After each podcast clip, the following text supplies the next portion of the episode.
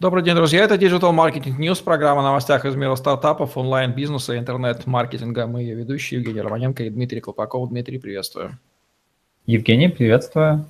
Сегодняшняя новость касается мобильных приложений компании Apple, которая начала вербовать сторонников создателей будущих приложений с помощью своего собственного предложения будущих кодеров. Дмитрий, в чем подробности здесь? Apple выпустила год назад, в сентябре, приложение Swift Playground. Swift – это новый язык программирования, который появился в 2014 году. До этого все приложения в Apple делали на Object-C, который был сложнее.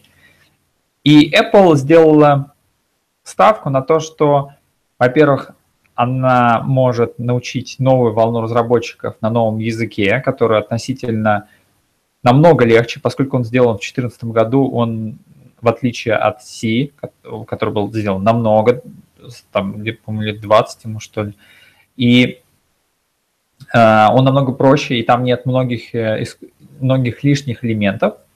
И они сделали приложение для детей на iPad, где разжевывается, я, я лично прожел там, там полтора сезона, и с моим опытом разработки я понимаю, что если бы э, это приложение подходит для детей 7-8 лет, то есть это даже приложение, в котором то есть человеку, оно выглядит так, человеку дают уже готовые команды, в данном случае она обучает на примере Э, виртуальных существ, которым нужно давать команды, куда им пройти, так, чтобы они не упали в пропасть.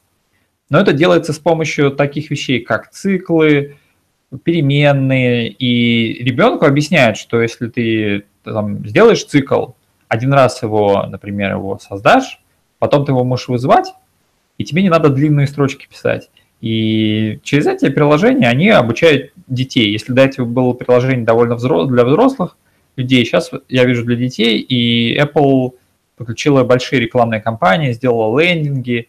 И сейчас ну, недавно вот было шоу у них про инвесторов.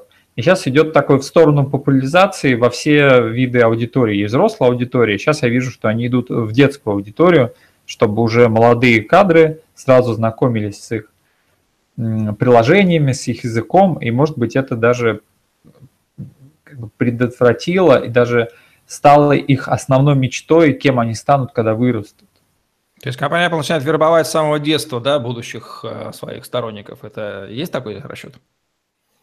Да, есть уже, как, как маркетолог, я вижу очень сильный заход на то, что если дети будут знать основы программирования в таком очень молодом возрасте, там 8-7 лет еще, то более серьезным у них тогда упадет блок программирования вообще, то есть страх, потому что многие люди думают, что это ну, просто космически сложно, и они начнут уже интересоваться действительно серьезными вещами, и уже в школе они могут сделать спокойно свои первые приложения для Apple, и, соответственно, это может сильно оказать влияние на то, что они станут, собственно, веб-разработчиком именно на этой платформе. Причем Google еще я не слышал, чтобы делал такие вещи для своей аудитории.